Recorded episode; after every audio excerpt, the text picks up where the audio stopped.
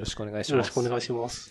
えーっと、今日で平成最後の収録なんですよ。あ、そうなんですか。あれ？来週は、あ、そうそうですね。そうなんです。どうでしたか、平成？平成ですか。あ僕、あれなんですよね。生まれてすぐ平成になったんで、そうですね。あ、なんか、記憶のある年号が終わり、終わるなっていう感じですね。うん。うん。なんか、この時期とかさ、年末とかさ、平成最後っていうのでさ、もうどの番組もそのキーワードをつけてさ、はいいろんな特番やっててさ、いやー、なんか、そんなんばっかだなって。でも、いいんじゃないですかね。うん何でも楽しめるのは、うら、羨ましいなというか、いいことなんじゃないかなと思いますけど。なんか、デパートとか行ってもさ、商品にさ、平成最後のなんとかなんとかとかでさ、だいたい売り出してさ、はいはい。それでこうビジネスにしてる、ね、とことかもあるから、うんまあいいのか悪いのかわかんないけどね。なんかもう最近そんなんばっか見てて、あ、終わるんだなっていう 感じね、そうですね。もうちょっとマイク近めでいいですか？あ、はい、わかりました。すいません。で、えー、あとそっか。話入る前に、ゴールデンウィークが、それで来週じゃないですか。はいはい。ちょうど、ちょうど、今週で終わりだよね。今週で、今週で終わりっていうか、今週の土日からだよね。そうですね、ゴールデンウィーク。はい。で、その、30日が、えー、単位の日で、で、1日が、ね祝日だから、あ違うか。2日から普通のゴールデン、ん ?2 日？で、1日がだからなんか特別な休みになるんだよね。そうですね。でそれ10連休になる。10連休何します？10連休何するか全然決めてないですね。うん、でも、あれですね、なんか天天皇即位の時に、なんかその時だけ作られる建物があるとか、いう話を聞いたことがあって、それを見に行きたいなと。なるほど。なんかすごいお金かかってるらしくて、えーすごい建物らしいですね。何がすごいのか知らないですけど。なんか10連休もあるとさ、逆に予定立てるの大変だよね。大変ですね。うん。いやだ、例えばさ、その、旅行に行くとかさ、はいはい。まあさっき言ってた、その、じゃあどっか出かけるっつってもさ、せいぜい1日2日分ぐらいしかこう予定が埋まらないじゃん。はい。で、そうすると残り8日ぐらいあって、その8日とかみんなどうしてんだろうなって思うんだよね。そう、そうですね。うんうん。なんかもう、すごいちゃんとしてる人はさ、わかんないけど、もう、がっつり10日分こう予定全部組んでさ、やってる人とかもさ、まあ中にはいるのかなと思うけどさ、うん、それでもね、10日分考えるのって結構大変だなと思って、どうするのがいいの？なんか、自分も一生懸命考えて、で、土日から入って、その10日分考えてみたけど、結局4日分ぐらいしか埋まんなくて、残りの6日間何しようかなって感じで。すごいですね。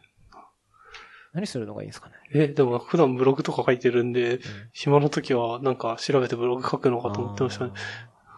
あーあー。じゃあそう、まあ、いわゆる自分の趣味に当てるみたいな。守備に当てるとか、あでも、いや、でもまあ、それでも、うん。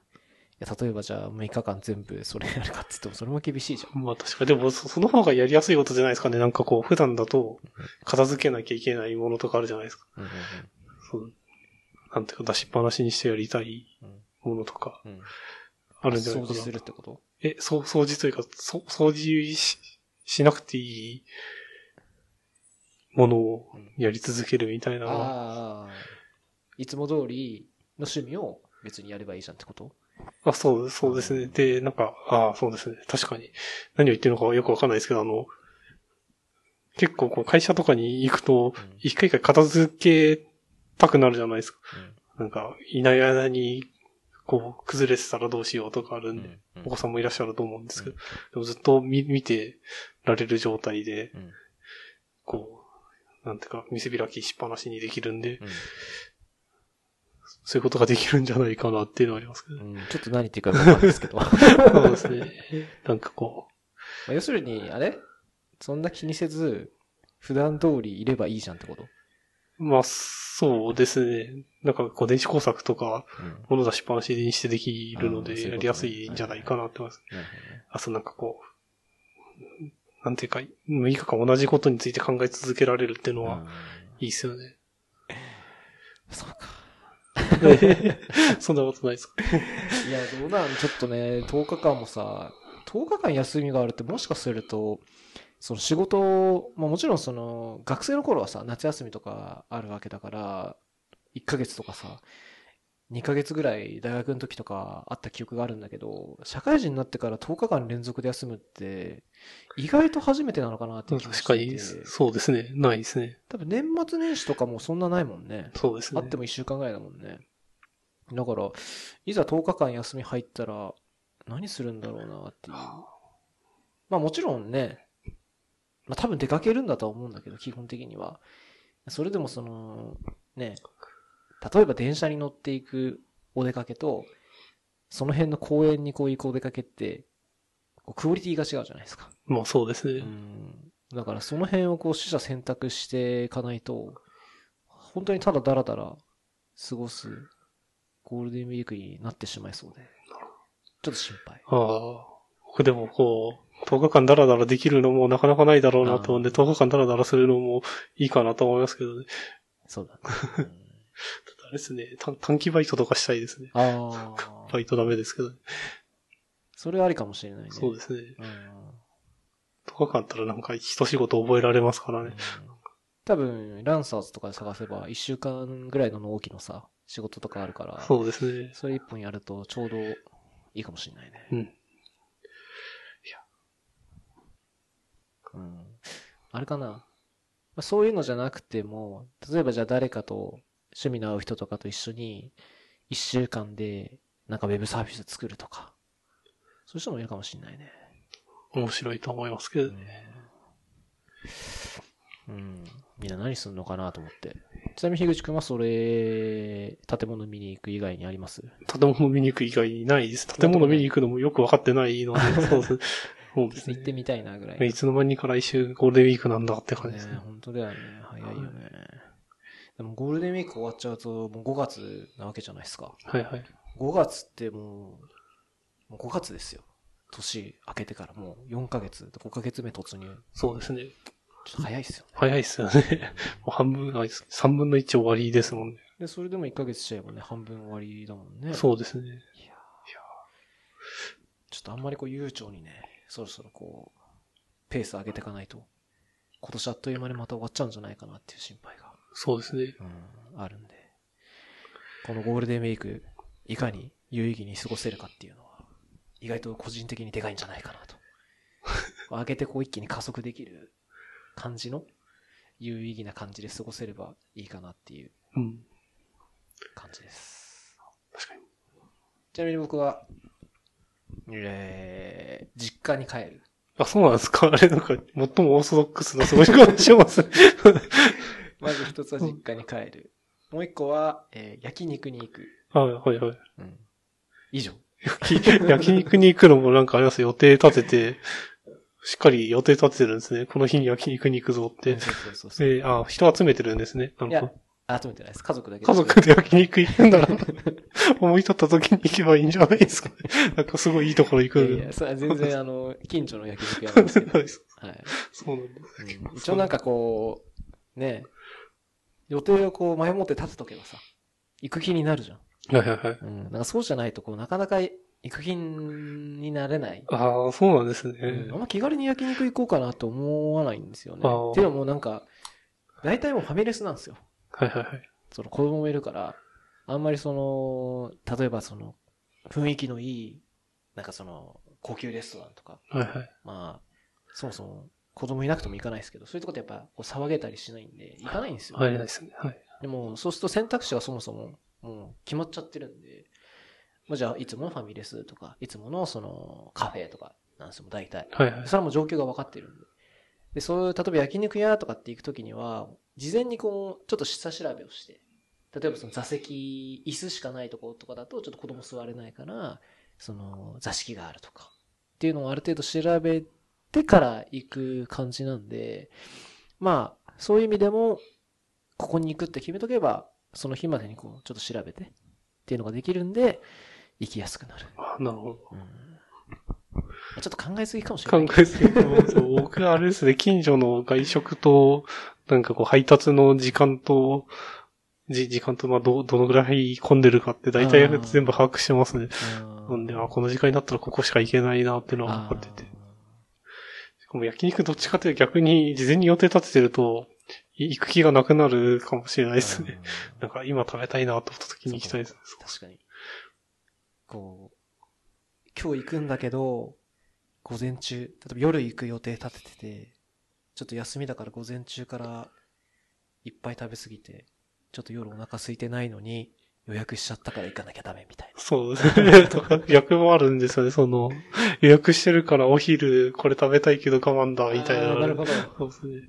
あなるほど。そうですね。なんか確かに。なんかそういう日って、例えば、まあ、焼肉以外でも特別な日で、ちょっとこう、いつも行かないとこを予約したりしておくと、確かにこう、他の食事を抑えるというか、そうです、そう規制しがちにはなっちゃいますね。そうですね。確かに確かに。でもいいですね、なんか。いいですね。それぐらいかな。はい。あとは、まあ行くとしたら、まあピクニック行くとかかな。それぐらいしかちょっと予定がなくて。そうですね。なんか混んでそうですよね、ゴールデンウィークってどこ行っても。そうなんですよ。本当は、旅行行きたかったんで、はいはい。あのースペーシアじゃねえや、ロマンスカー、はい小田急ロマンスカーあるじゃないですか。はいはいあれ乗って、あの、箱根の方行けるんですよ、伊豆とか。そうですね。小田原まで行きますうね。ん。で、まあ、電車で1時間ぐらいなんで、そんな大変じゃないんで、あっち方面行くって話が出てて、いろいろ調べたんですけど、やっぱりもうどこも高くて、高いし空いてないし、もうなんか、そんなに行くメリットがない。まあ行くメリットってのもおかしいですけど。そうですね。ゴールデンウィーク価格みたいになってますしね。いや、なんかそのゴールデンウィーク例えば行ったとして、他の日休み取っていけば、2回分行けるぐらいなんですよね。そうですね。高くなりますもんね。で考えると、他の日行くみたいな。っ そうなんですよね。平日の方がいいですよね。ていう結論になってしまい、うん旅行を諦めて、今のところ焼肉ぐらいしかないですね。ああとやっぱ買い物とかなのかな？近くに買い物行ったりとか。そうですゴールデンウィークだけやってるイベントとかあるんですかね？なんか人が逆に多く集まった方が面白いところに行った方が良さそうな感があります、ね。そうだね。お祭り感がある好。きな人とかは、そういうとこに行くのかもしれないね。うん。うん。まあ、やってん、なんか調べればやってそうだよねだ。ってそうですねう。ん。ゴールデンウィークなんとかみたいなね。すいません、全然知らないですね。いやいやいや。いやでもそれちょっと調べてみて。うん。はい。ゴールデンウィークそろそろなんでね。とりあえず話しておきました。そうですね。いいっすか？はい。今日は、すごい昔に話した、ちょっとこれどうして話したかったかっていうと、その、ちょっと当時と心境が変わったんで、振り返ろうかなと思って、はいはい。個人的に振り返りたくてこの話をするんですけど、確か、いつ話したかも僕全然覚えてないですけど、多分初めに出てきたもん、初めに井口くんに出てもらった時に話してるとしたら、だいたい1年前ぐらいなんですよ。そうですね。期間的に。はい。なんで、この1年間で、この開発環境っていうことに関して、ちょっとまあ今日、なんだろう、考えが、まあ考え変わったわけじゃないですけど、ちょっと昔これがベストプラクティスだなと思ってたことが、最近ちょっとベストじゃないなっていうふうに思い始めたんで、振り返るんですけど、はい。多分、記憶を遡ると、当時、個人的にベストだと思ってたのは、えーサーバーに SSH して、そこで全て開発するっていう手法。で、サーバーはどの環境かっていうと、えー仮想化された環境があって、そこにサーバーを好きなの立てて SSH して開発するっていう手法。はいが個人的に一番良くて、で、それは、えっ、と、サーバーはずっと起動しっぱなしで、えーもうエディターとか、えーターミナルとかも全部基本的に開いてる状態なんで、ログインさえすれば、また前の環境が復元できるという状況はい。が個人的に一番いいかなと思ってたんですけど、ちょっとそれは最近よろしくないなというのが個人的に思ってることで、一番何がダメかっていうと、何がダメだな、ダメ、まあダメっていうことでもないかもしれないですけど、やっぱり SSH してる分、ネットワークにすごい依存するんですよ。っていうと、例えばネットワークがすごい重くなると、作業がものすごい、なんだろう、ストレスになる。例えば、コマンド1個叩いて帰ってくるのに、1秒かかっちゃうとか、っていうのが、発生したはいん。ですよ。はいでもそれが例えば、本当にたまにしか起こらないならいいんですけど、まあ、結構な頻度で起こる場合があって、かなりフラストレーションが溜まりましたっていうのがあって、今、個人的に一番やっぱりいいなと考えてるのは、まあ、原点回帰ってわけじゃないですけど、やっぱローカルで開発するのがな一番いい。うん。ローカルっていうのは、こう、自分的に言うと Mac の上でターミナル開いて、もう全部そこでエディターも開いて開発して、うん。で、コードは基本的にプッシュして、で、それで開発環境なり本番環境にデプロイするっていう流れ。多分それは別に自分だけじゃなくて、いわゆる王道だとは思うんですよね。王道というか普通の開発方法なんですけど、その環境が実は一番いいんじゃないかっていう結論に最近至りました。なるほど。ちょっとネットワーク環境を見直したくなりますよね。うんなんか SSH が別につまらなかったら問題ないんですよね。うん問題ないと思う。なん問で、題ないと思う。まあ、ローカルにするか、SSH でつなぐままにして、ネットワーク環境を改善するかのどっちかな気がしますけど、ネットワーク環境を改善できるかどうかは、なんか自分の、なんですか、できる範囲じゃないこと結構ありますもんね。そうそうそうそう。だから、自分でね、改善できればいいんだけど、うん言ったみたいに、できない部分がやっぱりあると、そこはもうどうしようもないから、例えばその、そこで回線悪くなっちゃったからって言ってどうするかっていうと、もう待つしかないんですよね。うん。基本はもう環境が良くなるのを待つしかないんで、ちょっとそれだとまあ、うーん、自分は嫌いなんですよね、やっぱり。例えばその、こう、レスポンスが遅いそうですっていうね。のがあると、ちょっとやっぱりこう、作業効率も落ちたりするんで。はいで、ローカルって基本的にやっぱ、まあそういうことがまずないんで、っていう意味でも、まあ、あの、なんて言うんだろうね。他の環境というか、ブラックボックスな部分がないような開発環境の方が、ストレスフリーにできるうん。っていうのがあって、一番いいかなと。なるほど。うん。まあ、確かに、それでできるなら、それが一番良いですよね。なんか、こう、リモート先のサーバーにしかないハードウェアを使ったりする場合ってあるじゃないですか。GP、GPU とかやろうと思った時とかって言うと、やっぱり SSH でどうしても繋いでやるしかないかなとか思うんで、そうね。なんか、まあ、そういう要件がなければ、な、なけないし、性能を求めるみたいなことがなければ、それでいいような気がしますね。なんかよくあるパターンとして、その、必ずリモート先にアクセスしないとダメなケースって、一般的に考えても、例えば VPN をつないで、社内のそのリソースにアクセスするとか、まあ、基本そういう感じか。まあ、メンテナンスを例えば緊急で外からするときに VPN で接続するとかっていうのは全然あると思うんですよね。でそういう状況はもうしゃあないかなと。はい。で、そういう時以外の開発で、なるべくそういう経路を使わないでできるようにならないかなと。さっき言ってたそのね、社内のリソースを使うとか、ハードにアクセスするっていうのを、なるべくその、まあ、セキュリティ的な話に多分なると思うんだけど、例えばグローバルで直接アクセスできるようにするとか。で、それは、例えばだけど、まあ、IP アドレスで制限するとか、まあできなくはないじゃないですか。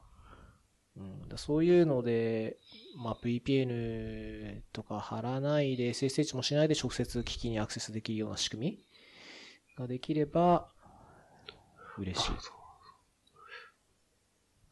結構難しそうですね。そうですねセキュリティが黙っちゃいないって感じかな。そうだと思いますね。まずその、け経路で暗号化されないですからね。うんなんか、まあ、どういう情報を扱うかによりますけど。なんか、自分の場合開発してるケースで一番、その、その SSH とかを除いて、まあ、よくあるのが、その V センターにアクセスするっていうケース。はい。で、V センターやりたいことって、V センターサーバーの API を叩きたいんですよ。で、それを使って、例えば何かを作るとかって話なんで。だから、それを叩くために、わざわざその、社内リソースのところにセキュアに接続して、で、そこで開発しなきゃいけないなわけですよ。はいはい。だから、やりたいこととしては、その、普通に自宅の回線とかを使って、グローバルに、その V センター API っていうのを叩ければいいんですよ。だから、その、別に社内じゃなくてもいいわけで、自分でさ立てて叩けてもいいわけですよ。はい。だから、解決策の一つとしては、自分で作るっていうのもありかなと。あ、ローカルに作っちゃうのもありだけど。そうローカルにそ作るうですね。あとは、最近だと、あの、アマゾンさんとかが、その、VSphere 環境をクラウド上に作れる。ああ、はい。うん。あります。サービスで展開してるじゃないですか。はい。あれを使うとか。VMware クラウドオン AWS ですね。を。でもまあ、だいぶ高いと思いますけどね、そう、開発お値で使う。段がね、そうするんで、開発のために使うっていうのはちょっとコストは高そうだけど、手段としてはまあある。代替手段としては。うん。だからそういうのを使わせてもらえると嬉しいなと思ってはいる。なるほど。もしくは、まあ、その VSphere API だけの話かもしれないけど、そういう、もう VSphere API の Mock サーバーを立てる。そうですね。VCSIM っていうのはありますもんね。あ、そうだね。いや、新しいバージョン確か消えちゃったと思うんですけど、うん昔のバージョンだと、なんか、VM を作成する API 叩いても、実際に VM のイサス作らないんですけど、うんなんていうか、ソフトウェア的には作られてるみたいな状態にするっていうのがえーあって、それ使うと。それは何で動いてんの？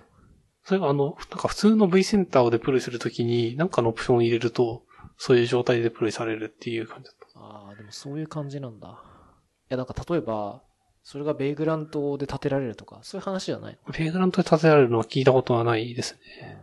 その、いわゆる ESX とかがいらなくて、はいはいはい。ローカルのバーチャルボックスとかで、その Mock サーバーだけが立ち上がるみたいなのは、あ、でもやろうとはできると思いますけど、ね。あそうなんだはい。それできるなら、それで自分の問題は大体解決するな。そうですね。あ、そうなんだ。あるんだ、やっぱそういうの。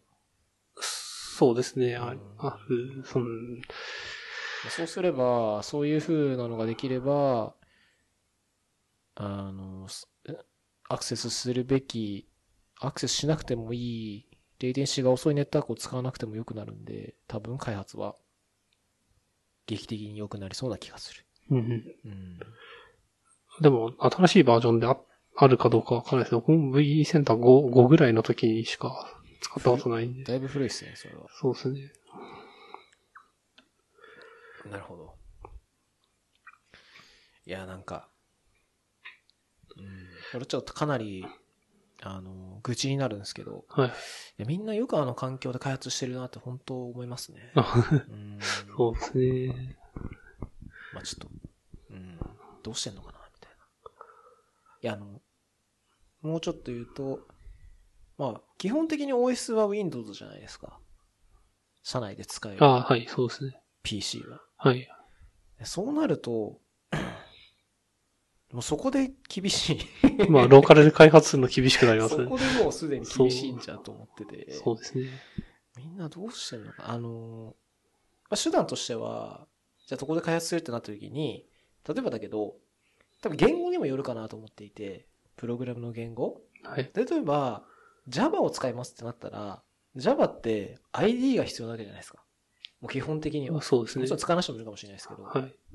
そうなると、そのグラフィックユーザーインターフェースが必要なんで、別に Windows でもいいんですよ。はい。そこにその何、なんだっけ、インテリジェとかを落としてきて、Android Studio とか落としてきて、そこで開発すればいいわけなんで。いいんですけど、その、なんだ、Emacs とか、まあ、Vim を使いたい人で、基本的にコマンドを叩いて、コンパイルとかビルドするケースってなると、やっぱり Windows は辛いじゃないですか。そうですね。うんで、まあ大体そういうケースの場合って、さっき言ったベイグラントとか使って、Windows マシン上に VM を立てて、そこで作業をすると。まあそれもあり、うん、なしではないかなとは思うんですけど、どうっすか？いや、僕昔それやってたんですけど、なんか、 Slack とかの通通知が、なんていうか、その VM 側で出ないじゃないですか。あでも逆に VM 側で出しちゃうと、Windows 側で出すのと二重に出てきちゃったりするので、なんかそう、そういうの防ぐのができないなと思って。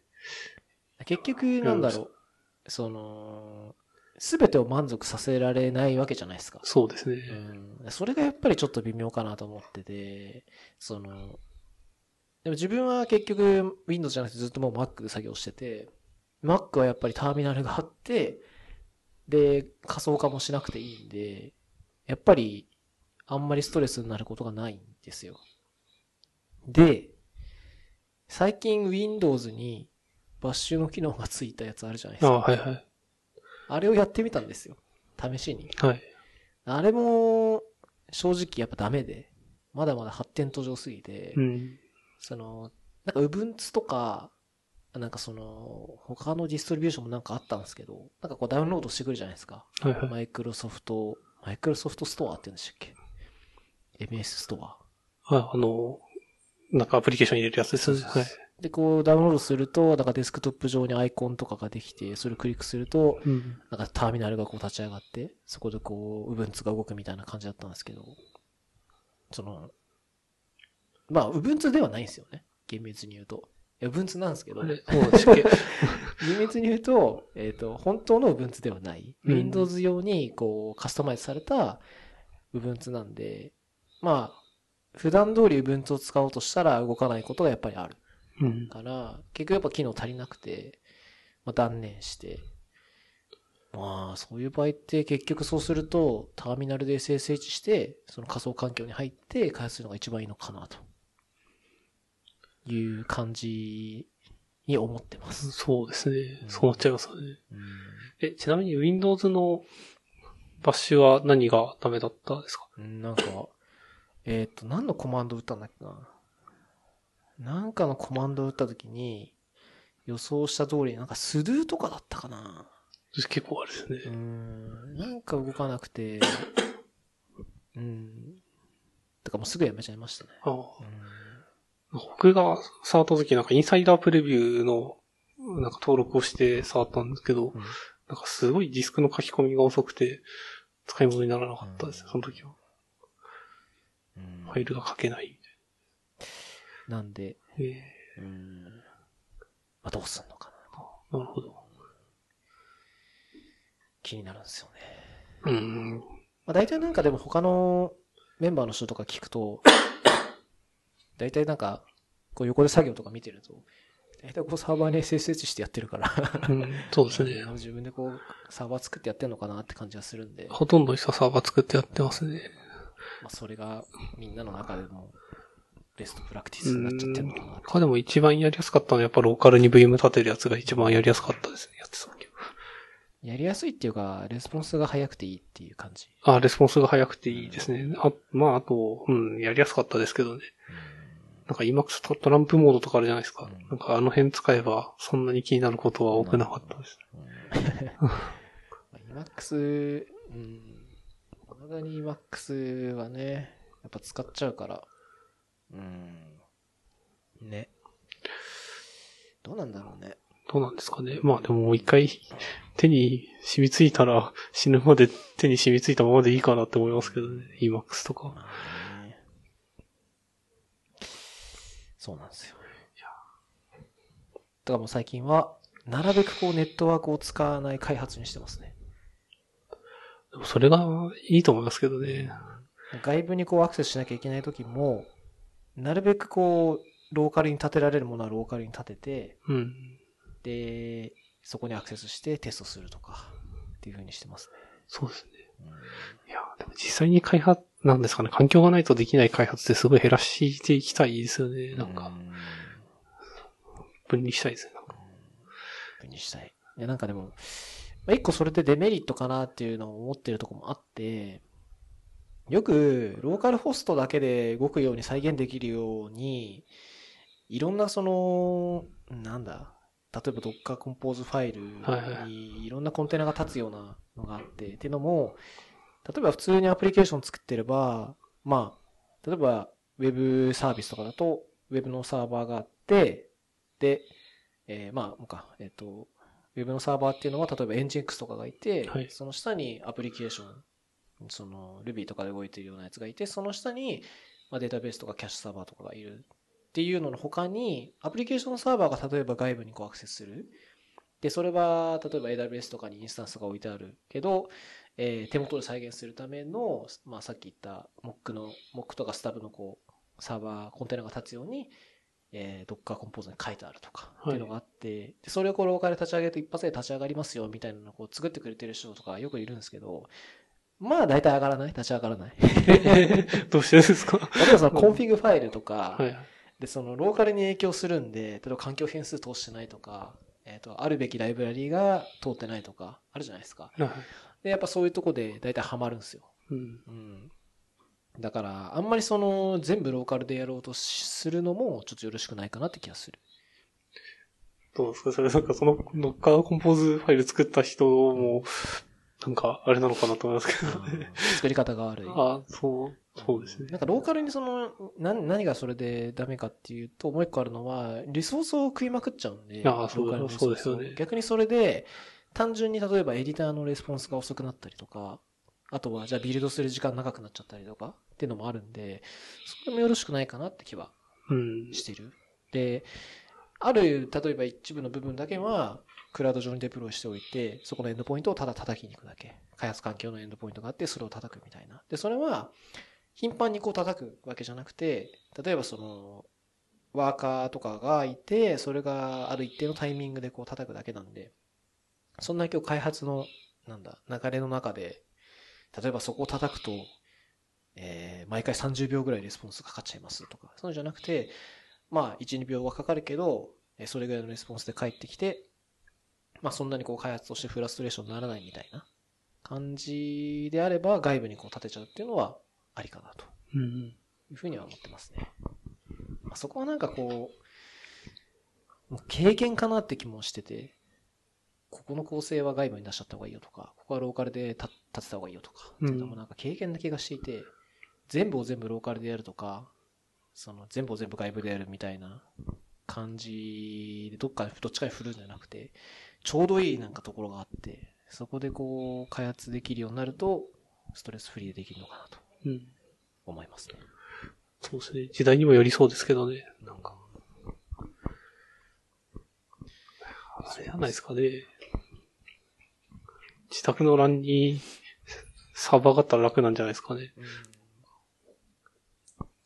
いや、多分、自宅でできるなら全部自宅でできるのがいいかなっていう気はしてるんだけど、いや、そのためだけにちょっとサーバー買うのもなっていう気がしていて。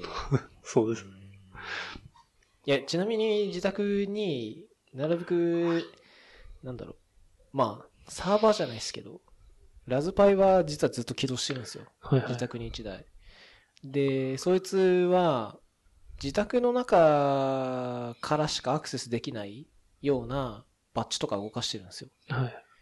だから、そこにこう、コンテナ立てるってこともまあできなくはないんで、ただまあリソースがすごいしょぼいじゃないですか。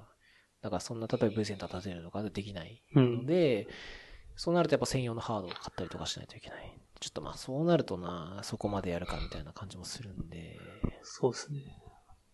そこまではできないですね。うん。まあ、そのためのクラウドなのかなって気がするんですけどね。その自宅に立てるのにコストかかるから、クラウド上に立てる。うんモックサーバーとかを。で、さっき言ったそのレイテンシーはあるけど、我慢する。我慢するっていうか、うん、まあ、そのアクセス頻繁にしないとか、うんすぐレスレスレスポンス返すような仕組みにしとけば、うん。うんそのさっき言った SSH をして開発するのは何がダメかっていうと、作業自体が SSH 越しじゃないですか。そうですね。だから、それがダメなんですよ。SSH 越しなのがダメ。だから、う。そうなる、そこで Emacs とかを開くと、Emacs のカーソリードとかも遅くなっちゃうんですよ。遅くなりますね。それがダメなんですよ。ローカルでエディター開いとけば、それはないじゃないですか。はいはい。ネットは関係ないんで。で、そのプログラムとかの中から外部のサーバーを呼び出して、うん。そこでまあ多少のレイテンシーが発生するだけなんで、正直それはそこまでフラストレーションにはならない。ので、それは良し、とは思ってますね。なるほど。うん。あれ、あんまり解決にならないかもしれないですけど、モモッシュって知ってますか？あはい。ああ、あれ使うと、なんか、だいぶ快適になりますよね。あの、こう、こう、開発ではないですけどね。コマンド打つのとかはすごい楽になるなと思います。うんなんか、あれですね、海海外のサーバーと繋いだ時とか、ものすごい遅いんですよ。そういう時になると、すごい重宝しましたね。うんなるほど。モッシュって、自分、自分が知ってるモッシュと違うかもしれないですけど、モバイルシェル？モバイルシェルなんですかね？な、なんでモッシュって言われる MOSH ですよね。?MOSH です。昔使った気がするな、MOSH って。なんか、軽量なんですよね。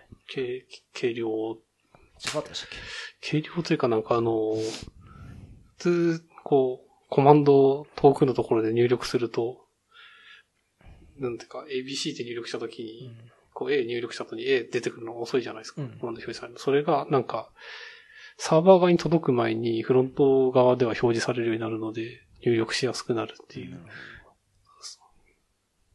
SSH の代わりになるかもしれない。モバイルシェルですね、やっぱり。うん。はいはい。そうか。これ一時期ちょろっと使ってたけど、やめました。いやこれなん、当時やめた、なんでやめたのか分かんなかったっすけど。まあ、バッシュが良かったのかな。え、え、でもそれ SSH の代わりのやつですよね。そうですね。シェルの代替ってわけじゃないのか。シェルの大体、SSH の大体です。うんなるほど。使っていま、す。まあでも、エディターとか使うときは、どうなるのかよく知らないです。まあね。よく知らないというか、そうですね。エディターの、そうですね、動作は予測できないので、うまく動かないでしょうね。うんうん。っていう感じになりました。ーまあそうですね。はい。なので、もう、全部ローカルで、今はやってます。はい、最近は、開発してますか？開発ですか？コード書いてますか？コードは、最近あんま書かないですね。あんまり書かないというか、ほぼ全く書かないんじゃないですかね。オペレーションばっかって感じですか？いや、うん、オペレーションもあんまりしない気がしますね。なんかこれはやるべきかやらないべきかみたいなのばっかりですね。そうですね。とか、これをやるにはどうしたらいいかみたいなのを考えてみんなに。あと、あれか、あれですね。最近思うのはレレビューがあすごい多いですね。オペレーションのレビューもそうですけど、コードのレビューもあって、それ結構悩みなんですよね。それ最近あんまり書いてないのに、全然レビューできる能力がある感じがしないので、結局他のレビューできそうな人とつなげて、まあ、その人が OK って言ってるからまあ大丈夫だろうっていう感じになりつつあるのが不安です。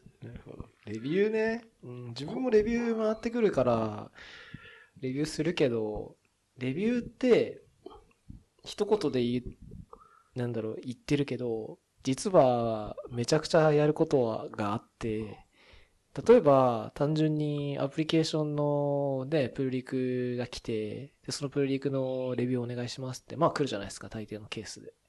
もちろんそのソースコードじゃない場合とかもあるかもしれないですけど、まあ、ソースコードだとして、レビューお願いしますってなって、まあソースコードを見て、その目で見てこう判断するレビューっていうのは当然あると思うんですけど、個人的にはそれだけだと全然不十分で、ちゃんとそこのプルリクに送られたブランチをちゃんと手元にプルしてきて、そこでちゃんとビルドとかテストが動くか確認して、か、まあテストして、それで初めて OK。うん。マージできますよっていうものかなと、レビューは思ってるんで、結構レビューは大変なものだよっていう気はしてるんですよ。うん。本当にただ見て終わりじゃなくて。本当にただ見て OK かどうかっていうレビューは、まあ、もちろんあると思うんですけど、まあ、そんなに意味がない。うん。うん。いや、わかりますね。うん。でも個人的には、なんか最近思うのは、なんかレビューで大事なのって、なんかこ、こ、行動じゃなく、行動じゃないっていうのもおかしいですけど、なんかな、なんでそれを追加したかとか、何をしてるかっていうのを、こう教えてもらって、なんかそれがココード上にちゃんと表現されてるかっていうのがす大事かなと思ってます。今後のメンテナンスする上で。で、なんか、例えばこれは何とかをしている、その MR なんですっていうふうに書かれてたときに、コード見たときにそれがわわかるのかどうか。わかで、なんか、不自然な実装があったときには、僕は、あの、不自然な実装というかなんか、なんでやってないかみたいなのは、コードの上に残ってた方がいいのかなと思うんで、コメントアウトで書いてもらった方がいいかなとか、なんかそういうところが、大事なのかな。ドキュメントとしてコードが成り立ってるかみたいなのが、なんか一番、僕の中では大事ですね。で、あとは、なんか中のロジックが、まあ、変じゃないかっていうのは大事で、結構なんか、目で見る部分を重要視してるなるほど。で、動動作に関しては、まあ、あの、おっしゃってた通り、実際動かしてみるっていうのはすごい大事なので、なんかまあ、ジンキンスなり CI でできれば、動かしてテストされるようにして、まあ、MR 来た時には、レビューの人は、あ、通ってるんだっていうのが分かるようにすればいいかなと思うんですけど、どうなんですかね。まあ、それもなんか、ご意見あるのかもしれないですけど、その時になんか追加された要素について、テストがちゃんと追加されてるのかどうかっていうのを見るっていうのが大事なのかなって思ってます。いやー真面目ですね。あ真面目ですか？なんかそうなんですよね。でも僕は結構ありますよね。な名前とか気になっちゃうんですよね。なんか、変数名とか。変数名とかがなんかすごい気になっていて、でもなんかそう、そういうのを指摘されるのって正直嫌だろうなって思うんですよ。僕もなんか指摘されたらちょっと腹立ちますもんね。なんかそそんなところでもいいのにっていう。しかもなんか、最初に決まりとか書いててくれればそれに従うのになって、やっぱ思って。言語としてのさ、コードオブコンダクトっていうのがあるから、まあ多分それはもちろん守んなきゃいけないけど、多分さ、あれだよね。例えば、ネームっていう変数はい。名と、名前っていう変数名で、はい。そのローマ字好きな人は名前とかって入れる変数名をつけるけど、まあそれはだからネームにした方がいいですよみたいな、そういう話だよね。そういう話ですね。そうですね。そうなんですよ。わかる。なんとか複数形だから複数にしたいとか、うんリストで書きたいとか、そういうのとかです。うん、そこもね、ルールがあるとね、確かにいいんだよね。そうですね。複数形にしますよとか、先に言われていれば良いのかなと思って。なんだろう。それが何でしたっけ？クリーンクリーンコードかなんでしたっけ、うんなんかそういう本に、とりあえず従うようにしてますみたいなの書かれてたら楽なんだろうなと思います。なんかこう、MR で一番きついの、レビューする身としてきついのは、なんかそれを書いた時に相手がすごい嫌な気持ちになるんじゃないかっていうのを考えながら書い書いちゃうんですけど、そういうの考え出すと結構きききついですね。多分それは樋口くんがレビューしてる時にレビューした結果をこう書くじゃないですか。はいはい。その文章に多分こう気持ちが出てるんだろうなっていうのが想像つきますよ。え、そうなんですか？例えば、うんここの変数名は、えっ、と、こうしなさいって言わないで、こうした方がいいんじゃないかなと思いますみたいな言い方とか。ああ、そうですね。すごいしてそう。いや、でもなんか僕はそれが正しいと思うんですよね。なんか、こう、こうじゃ、こうする、まあこうするべきと思ったらこうするべきって言えばいいと思うんですけど、結局その書いた人が納得して、あ確かに私もそう思いますって思って書かれないと、あんま意味がないかなと思うんですね。同じ気持ちになって書き換えてもらえないと意味ないかなと思う。でそれで同じ気持ちにならないんだったら、いや、いや、おかしいですよって、そこのままでもいいはずですって言われたいので、っていうのがありますね。僕もなんかそんなに、まあ、プログラミング書くとかで、まあ僕が絶対正しいんだっていう、その、こ根拠もないですし、なんかそういう自信があるわけでもないので、なんかお互いに話して決めていければなっていうふうに。どう、どうなんですかね？なんか、どっちの方が助かるんですかね？どうなんだろうね。個人的にはプリコ送ってレビューして、こ自分が書いた方で、はい。プリコ送ってレビューしてくださいって送って、何もコメントつけてくれない人の方が嬉しいですけどね。そうそうですけどね。それはそうだかもしれないですね。そう、そうなんですかね。なんかうんレビュー厳しい人って本当厳しいんで、はいはいうんもちろんそのね、厳しく見てくれることでいいことはあるけど、さっき言ったようになんか、そこ指摘するみたいなこともあるわけじゃないですか。なんかそういうのを考えると何もない方がいい。うん。そうですよね。そう思いますね。うん。CI 通ってるからいいじゃんみたいな感じかな。うんまあそんな変な名前使ったりね、個人的にもしない方だと思うから、うん。ただ、えー変数名のこととか関数名のことで言うと、なるべく短く、かつ自然言語を書いてるかのような、例えば引数と組み合わせたりするのが好きなんですよ。なるほど。Ruby が好きってことですね。まあそうなっちゃうんですよ。例えばだから、えっ、と、カウントっていう変数名で、引数名に必ずララベルとかで with とかこうつけて。カウント with なんとかみたいな、まあ自然言語っぽく関数名をつけたりとか、あとはループの中で使う一時変数とかは、本当に一文字だけ A とか好きなんですよ。だそういう、例えばなんか人によってはなんか添付バリアブルみたいな。ああ、そうですね。そうですね。するじゃないですか。はいはい。わかりやすいんですけど、ここは多分添付だからここでしか使ってないんだろうなとか、絶対グローバルな変数じゃないなみたいなわかるじゃないですわか。かりますね。でも、長い。うん、のが嫌いで、そういうのはなんか短いのを使いたがるうん。傾向は個人的にあるかなと思うん。う。うん。その辺もね、人によって全然違うじゃないですか。人によって全然違いますね。僕とかすごいかん、あの、関数名とか変数名とか長くしたいタイプなんで、そうですね。こう誤解されたらまずいって言って、長くしちゃうんで、人による部分もあるのを、別になんかこう、どっちでもいいっていうものは、もうどっちでもいいので、閉した方がいいんじゃないかっていう気持ちになってますね。ゲット、なんとかなんとか、ビズ、なんとかなんとかみたいなとか。そうですね。さすがに変数名に2とかはつけないですよね。3と か。そうですね。確かにゲット。なんとかなんとか2、ゲットなんとかなんか3とかはいあって、これは何なんだみたいな、2と3の違いは何なんだみたいな、たまにあって、バージョンっぽくなんかつけるみたいな人はい。意味があればいいんですけどね。2と3とかの間に。そうですね。うん特に意味がなく、前の関数は互換を保つためだけにあって、それと同じことを、ほぼ同じことをしてるんだけど、えっ、と、名前がなくて2をつけちゃうみたいな。そういうのもたまにあるからね。気持ちはわからなくないんだけどね。うん。ちょっとまあ、それは、みたいなとか。うん。まあでも継続して使わないんだったらもう本当に適当でいいと思いますね。なんか2とか3とか、まあ2とか3とかもつけたくないですけど。プライベートメソッドだったらいいかもしれないね。そうですねパ。ブリックはちょっと厳しいかもしれないうな。ん。まあでもプライベートメソッドもなんか、なんですかね。管理する人が一人じゃないので、やっぱ良くないと思いますね。まあね、コードを書いてる人からすれば良くないけどね。使う人からすれば別に使わないわけだからさ。はいはい。まあいいかなって気がするけど。なんかもう今日しか使わないコードでもうやったら捨てるみたいなやつだったら、もう好きな名前つけてくださいって感じ。まあ本当にただメインが1個あって、なんか集計するためだけにこう作ったスクリプトとか。そうですじゃないかもしれない。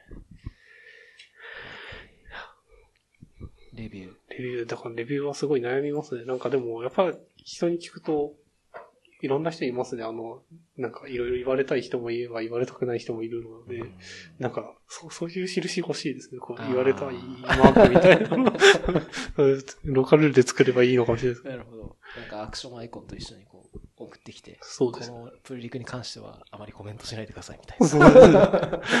ですそれありかもしれない、ね。私もなんかまずいの分かってますみたいなのが ちょっと欲しい。こっちも空気を読んでますみたいな。そう。空気を読んでのプルリクですみたいな。そうですね。それいいかもしれないね。うん、あんまりそういうの書かないけどな。なんかこう、マージされたやつも、なんかこう、レビューした人がいると、なん、なんというか、あうん、なんですかね。なんかこう、しっかり考えられてマージされたのか、うんなんかもういいやっていう感じでマージされたのかわかんない時あるじゃないですか。そ、それをどうなくすのかっていう。あれじゃない？マージされるまでのコメントの量と時間じゃないですか。まあ確かにそうですね。そこをもうこう読み取る力が多分、うん。うん、もうそういう人にはあるんですよ。そうですね。あ、このプルリクは適当にマージされたんだなとかそうです。思うわけですよ。なん、でも、何にもコメントつかないでプルリクマージされることって、社内とかだとあるんですけど、GitHub とかだとまずないかなと思う思うかな。うん。必ず何かコメントがつく。これはなんでみたいなやつですか。うんあとは、例えば、まあ、プルリク送ると大体まあ向こうの人たちが、向こうの人たちっていうかまあ誰かがアサインするじゃないですか。じゃあ見てね、つって。で、その人が見て、そうするとその人がまた、これどうかなって他の人にこう振ったりとかするんで、一人でこうやっぱり解決しようとしないっていうのは、なんかオープンソースとかとよくあるかなっていう気はするんで、樋口くんが言ったみたいになんかその、他の人がどう思うかっていうのを共感得るっていうのは、レビューの観点的にはやっぱ大事なのかなって気はする。そうですね。でもレビューって、まあ、目的？レビューの目的？って何かって言ったら、大目的は多分バグを発生させない？だと思うんですよ。レビューの目的はですか？いやもうなんだろう。いっぱいあると思うよ。いっぱいあると思うんだけど、はい。そその真の目的というか、すべてのレビューに共通しているものとしてある、大目的としてあるのは多分、バグを出さない。うん。まあ、品質の、まあ、品質のいいコードにするって言うとちょっと違うかもしれないけど、とにかくバグを出さないんですよ。っていうのが多分大目的にあるんで、バグってなきゃ何でもいいかなっていうのも個人的にあるんですよね。本当ですか？僕なんか設計思想に沿ってるのが一番大事かと思ってました。なんかこう、そうですね。なんかユニックスコマンドでユニックス哲学に沿ってないオプションが追加されそうになったら、それはこう弾くみたいな。そういうのってやっぱ人間じゃないとやるのききついんでっていう。例えばじゃあ、なんかコードが重複してないかとか、そういうのも大事ってことだよね。同じようなことをどっかで2回書いてないかとか。まあ、そうですね。それはなんかでも、そういう設計になっててほしい部分は若干ありますけどね。まあでもそういうのを大事にすると。そうですね。それは、うん、まあそれも大事だと思うけどね。うん。俺バグってなきゃいいかな。なんかバグ、うん、どうなんですかね。バグ、バグを減らすっていうのだとテストをやっぱ増やした方がいいのかなと思いますけどね。レビューをするんじゃなくてテストを増やすか。でもまあなんか、レビューしないと、やっぱ見つかりにくいこともあるのかなっていうのは、なんか、最近体感はしますね。僕は多分、多分レビュー、レビュアーに向いてない人だと思うんで。あ、そうなんですかね。そういう、性格的にもレビュアーとしての性格、レビュアーとしての性格ってあんのかな？どうなんですかね。でもなんか気持ちよくマージしてもらえそうな感じしますね。なんかいや、自分はまあそもそも好きじゃないんで、レビューは。うん、レビューをこうやっぱり好きな人とかっていうのがもしいるんだったら、そういう人にお願いした方がいいと思いますね。そうですね。はい。やっぱりレビュー、僕はレビュー好きなんですよね。なんか、ああってこうこういうことみんな考えてんだってのはあったりするので面白いんですけど、なんか、まあそうですね。自分が見つけられるものの量の少なさに、ちょっと残念だなと思ってるっていうどうやってみんな鍛えてるというか、どういう観点で見てるんだろうっていうのは、ちょっとレビューをしてる人にいろいろ聞いてみたいですね。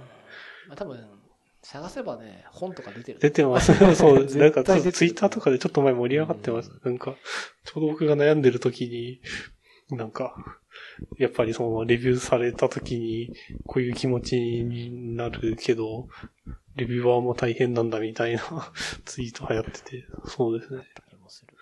みんな悩んでるんだなと思うんですね。うん、最近レビューばっかなんだじゃん。けど。レビューが一番多いっすね。なんか自分が作るやつも結構ババグばっかりなんで、うんやばいですね。テストの追加が漏れてたりとか。そうですか。はい。はい、すいません。あとは、なんだろうな。開発関係をじゃあ開発してないんだったら、まあもういいかな。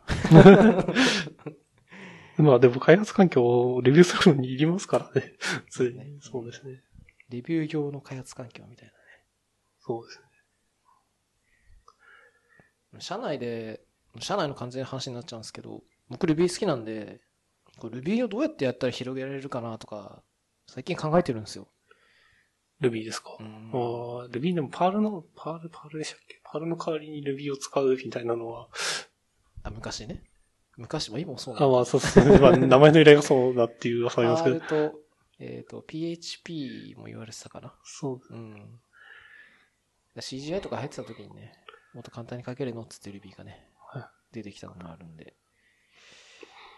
うん、最近だとね、なんか、ちょ Ruby に限った話かもしれないですけど、なんか、2019年度、だから2000 2019年度とかで、学ばなくていい言語ランキングみたいなのが、なんか Stack Overflow とかでまとめられてて、うん。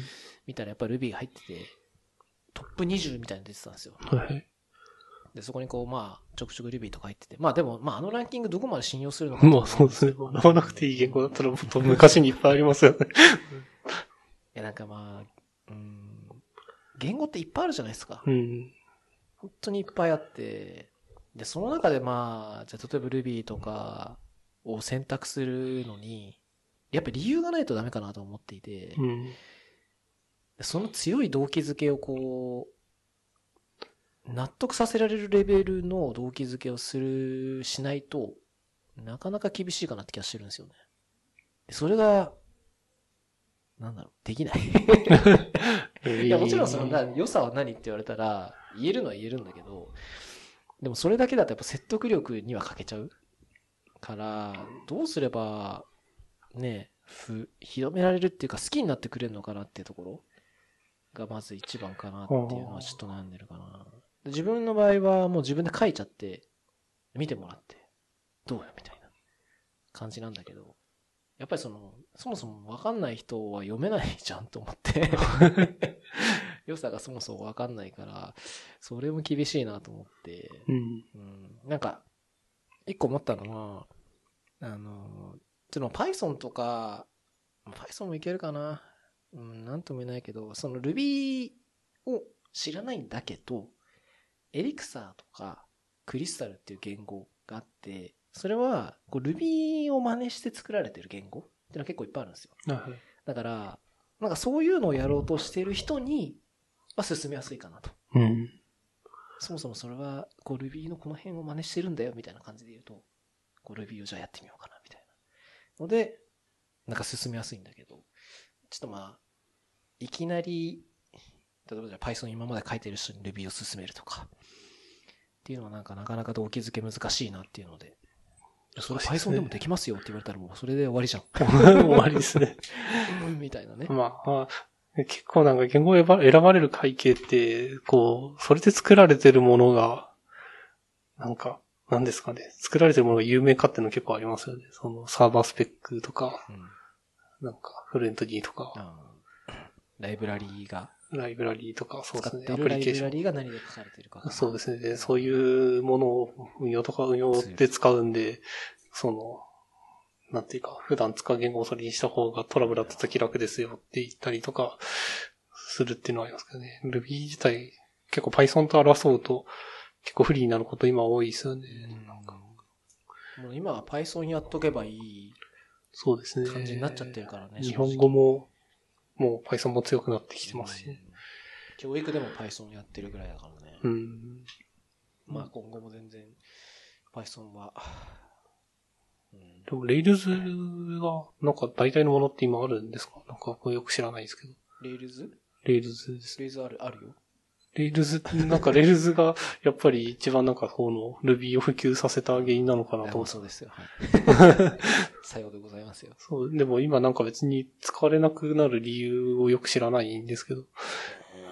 でも最近あんまりね、あ、でもどうなんだろう。自分が知らないかもしれないけど、あんまりこう、スタートアップとかで Rails でみたいなのあんま聞かないかな。あうん。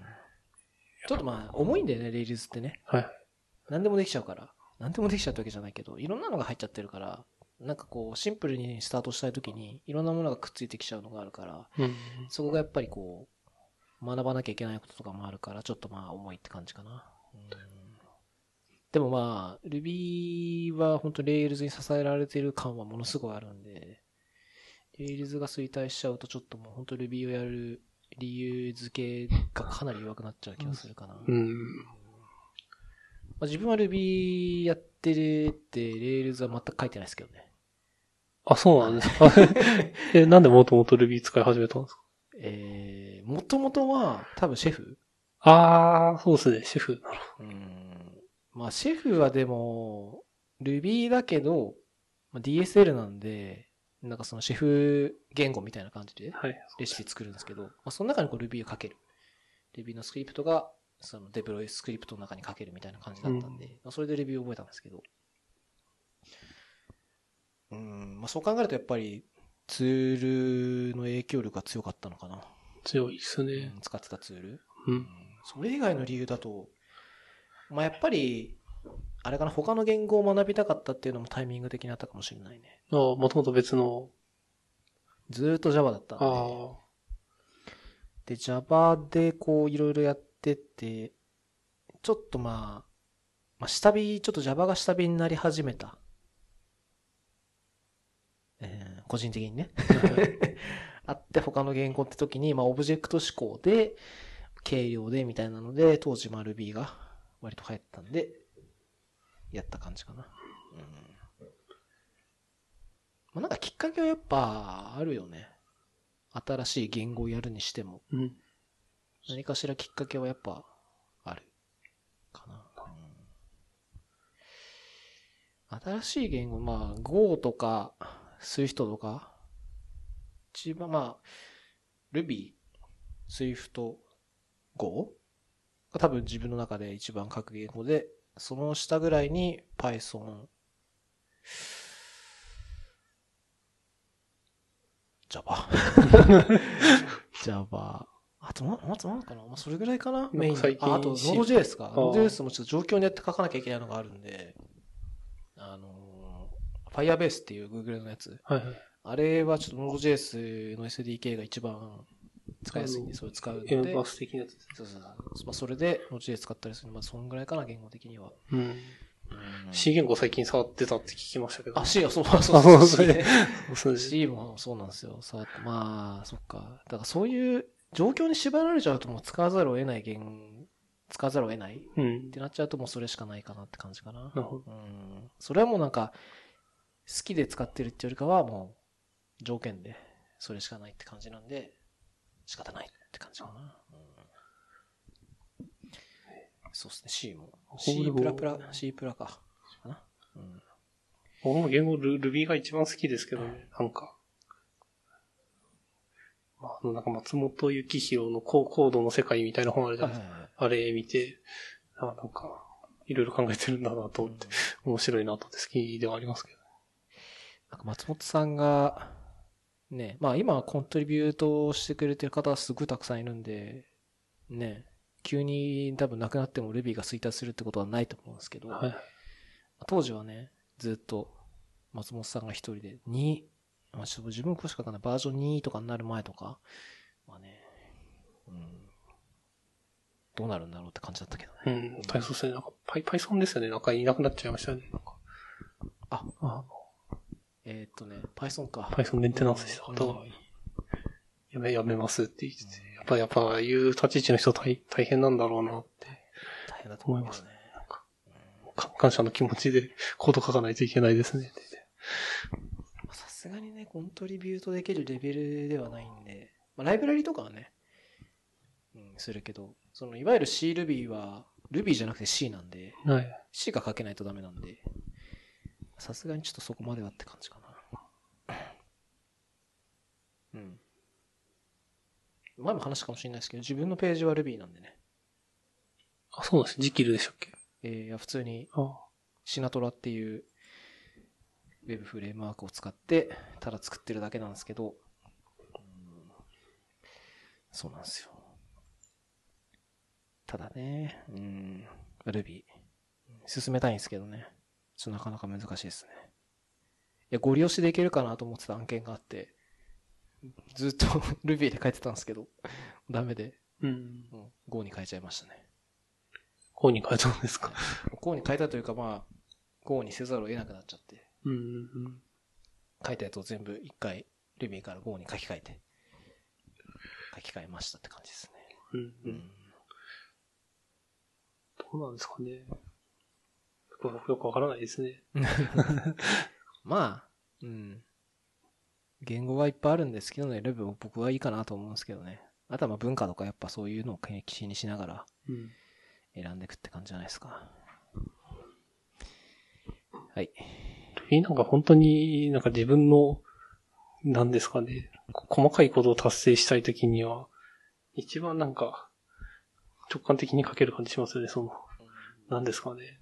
この CSV の中からこれとこれ取ってこうし、こうしたいみたいな。うん。まあ簡潔に書けるっていうのが一個メリットであるあるから、まあなんか、ちょろっと始めたい時とか、そうですね。簡単なのを作りたいなっていう時にはものすごいいい言語かなっていう気が。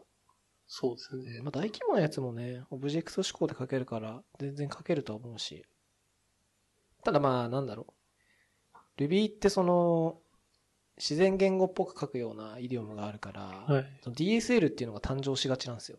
で要するにその独自言語っぽく書けるうん。ようなライブラリってたくさんあるんで、その、その辺がやっぱり、うん、嫌いな人もいるのかなって気がする。うん。さっき言ったシェフとかね、もろ DSL なんで。DSL 嫌ですよね。なんか、また覚えるのかって感じになりますね。嫌いな人は嫌いなんでね。そうですね。うんはい。そんなとこですかね。そうですね。はい。他あります？他平成最後なんで。平成最後、なんか、なんかありますかね？最近なんか他やってます？プライベートなこととかでもいいですけど。プライベートなことは何もしてない気がします。で 最近本当何もしてないですね。そうなんだ。なんか、そうですね。1月2月はすごいランニングとかしてて、す、すごいいい感じだったんですけど、すごい、すごかったですね。なんですかね。スティックにやってた。ストイックにやってましたね。すごいタイムも常に伸び伸びていくし、これは楽しいぞと思ったんですけど、3月からパタリと やめてしまって。満足しちゃった。いや、満足してないですね。なんか、ちょっとやってる場合じゃない、走ってる場合じゃないってあ思って。いや、でも走った方がいいと思ってるのが今なんで、ゴールデンウィークは多分なんか、運動しようと頑張ってると思います。僕ちょっと最近やり始めたんですけど、ゲームをちょっとまたやり始めたんですよ。ああ、マインクラフトですか？いや、えっ、と、昔、スマホのゲームでソシャゲを結構やってたんですよ。はいはい。結構つっても、えっ、と、ポケモン GO と、えっ、と、パズドラ。とモンスト。ああ、なんかそれメジャーなやつですね。メジャーじゃないですかはい。それを2年前ぐらいかな。うん、多分もしかしたら3年前ぐらいですけど、やってて、でもずっとやってなかったんですよ。で、普通のコンシューマーゲームもずっとやってなくて、一時期、その、今言った、えっ、と、マインクラフトか、はい。をちょろっとやってたんですけど、もうそれもやん全然やんなくなっちゃったんですよ。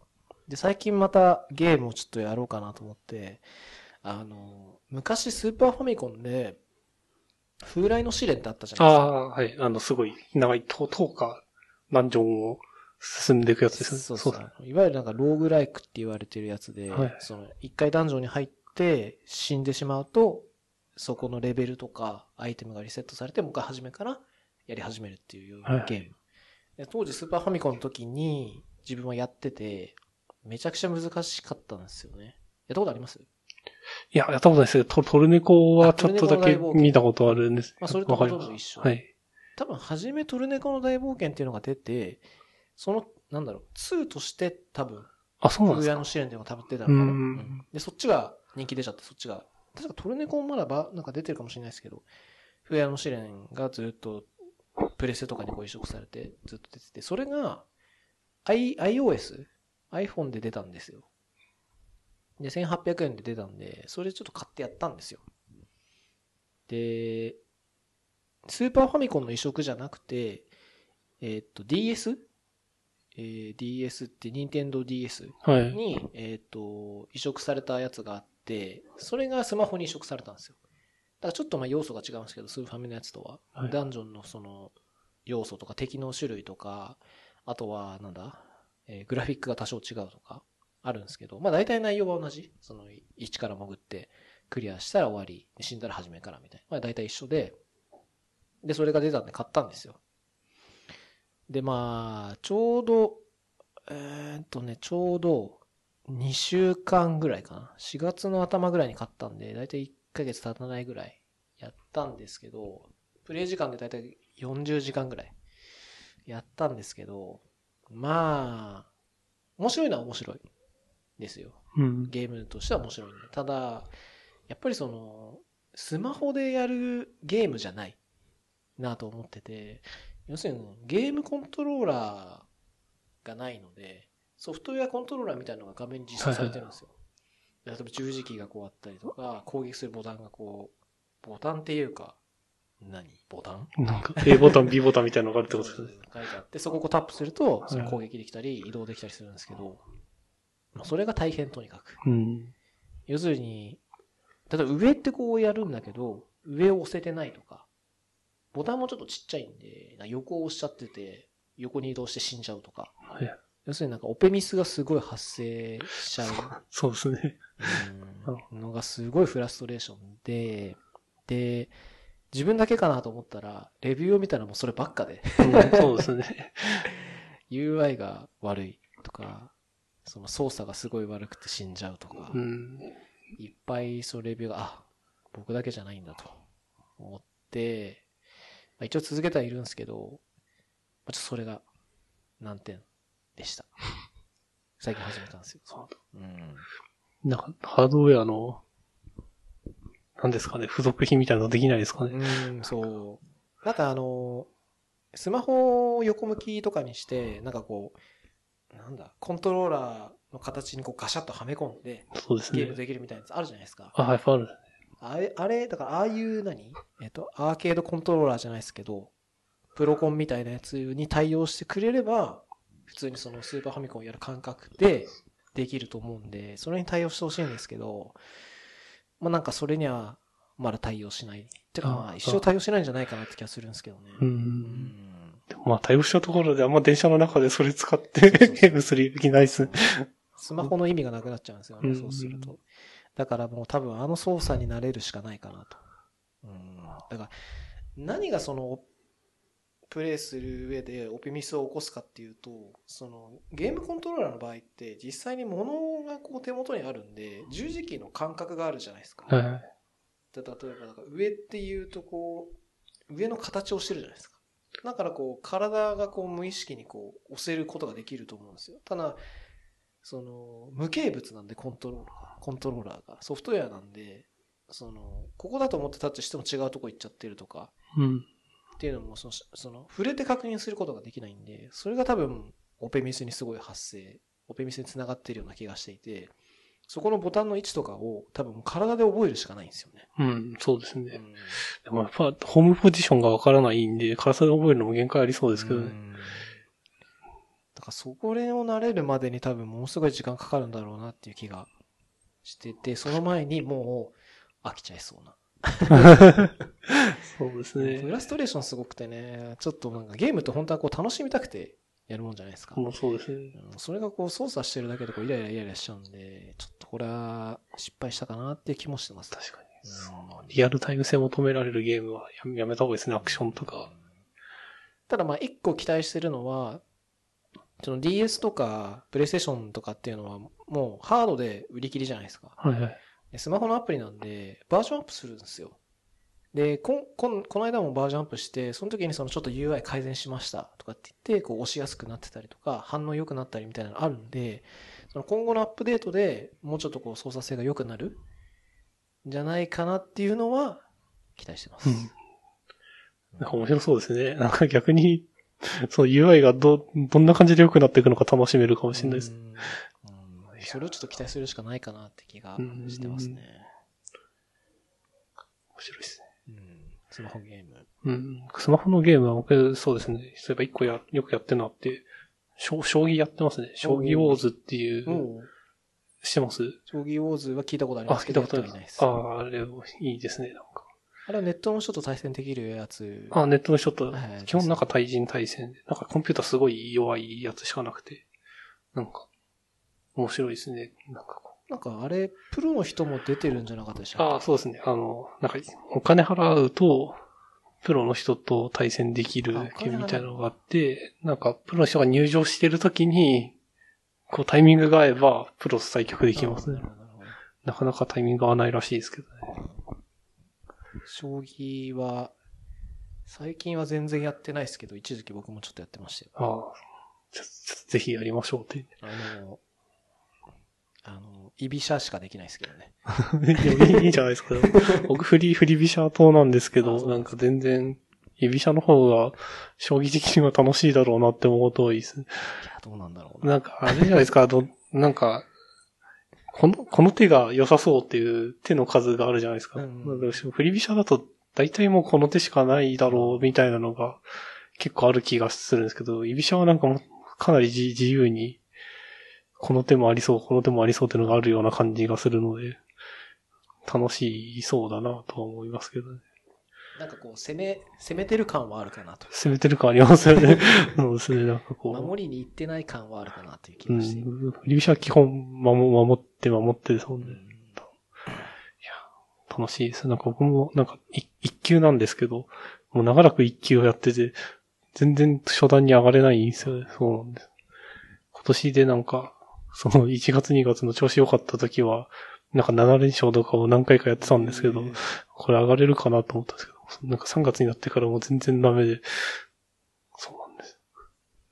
上がれなかったっていう話です。将棋坊主は、持ち時間ってどれくらいあるんですか？持ち時間はなんか選べるんですよ。10分と3分と10、10秒将棋をするっていうのが選べて、まあでも基本は、早指し戦みたいな感じなんだ。あ、そうですね。まあ10分も短いんで早指し戦しかできないです。まあさすがに2時間とかね、あったので。でもまあ、結構10分でもなんか相手いきなり接続切れになったりするんで、ちょうどいいかなと思います。うんなんか迷惑なのはなんか、明け方とかやると結構寝落ちする人がいて、一手目指して寝落ちして10分、10分間待たないと勝てないみたいなのがですね。それは、ネット将棋の悪いとこが出ちゃってる。悪いのが出てますね。た多分寝ただろうっていうチャレンジしたくなりますよ。なるほど。そうですね。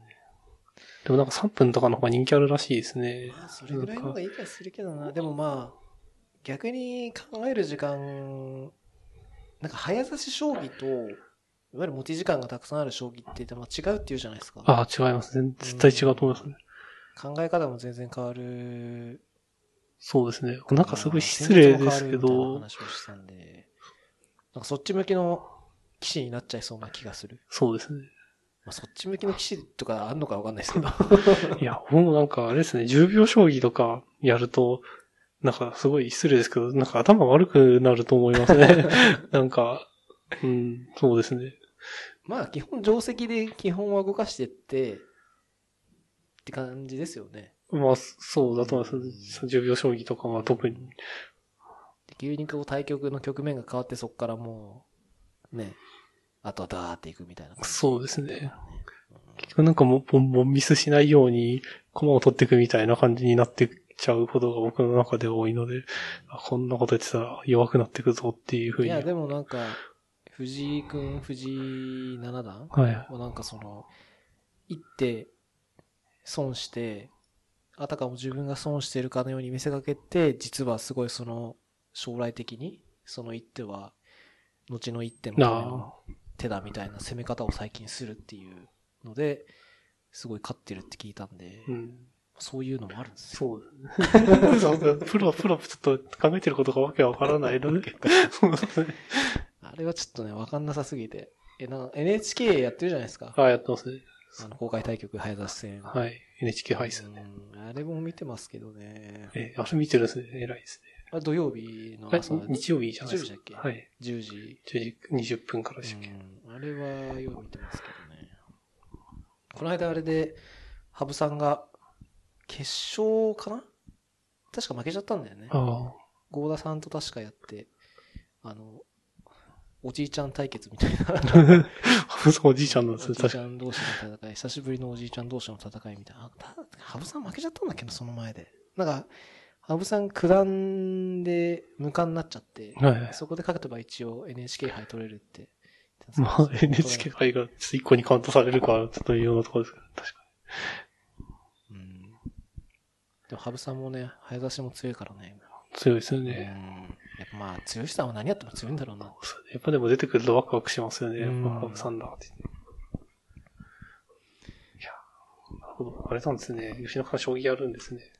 いや、でも、全然ですよ。うん、でも、あそうですね。動かし方が分かれば、できるって言っていいそれなりぐらいですよ、うん本当に。うん。そんな、うん強いか弱いかで言ったら弱い方なんで。将棋。そんなとこですかね。そんなとこですね。うんはい。一個お知らせ、お知らおせです。知らせ、全然聞かれてないんでお知らせしても意味ないんですけど、ちょっとまあ、あの、問い合わせフォームっていうのを作ってみたんですよ。サイトに。はいはいはいはい。問い合わせフォームって作ったことあります？問い合わせフォームですか？メール問い合わせフォーム。メールフォームか。ああるじゃないですか。アンケートとかじゃなくてメールフォーム。なんかその問い合わせっつってサイトが出てきて、その自分の名前とアドレスと入れて送信ってやるじゃないですか。はいはい。あれをサイトに作ってみたんですよ。で、例えばなんか、ポッドキャストのリクエストとかアプリのバグとかあったら、送ってくださいっていうのが書いてあるんですけど、まあ、一応作ったんで、なんかあれば送ってほしいんですけど、問い合わせフォームって、その作ってる時感じたんですけど、その、なんだろう。まあ、いわゆるフォームじゃないですか。はいはい。ウェブのフォームなんで、そのインプットとか、そのテキストエリアとかこう使って作るんですけど、あれって、裏側でメールを送らなきゃいけないもんなんですかね？え、あ、メールを送らなきゃいけないもんなんですか？ももんじゃないと思いますけどね。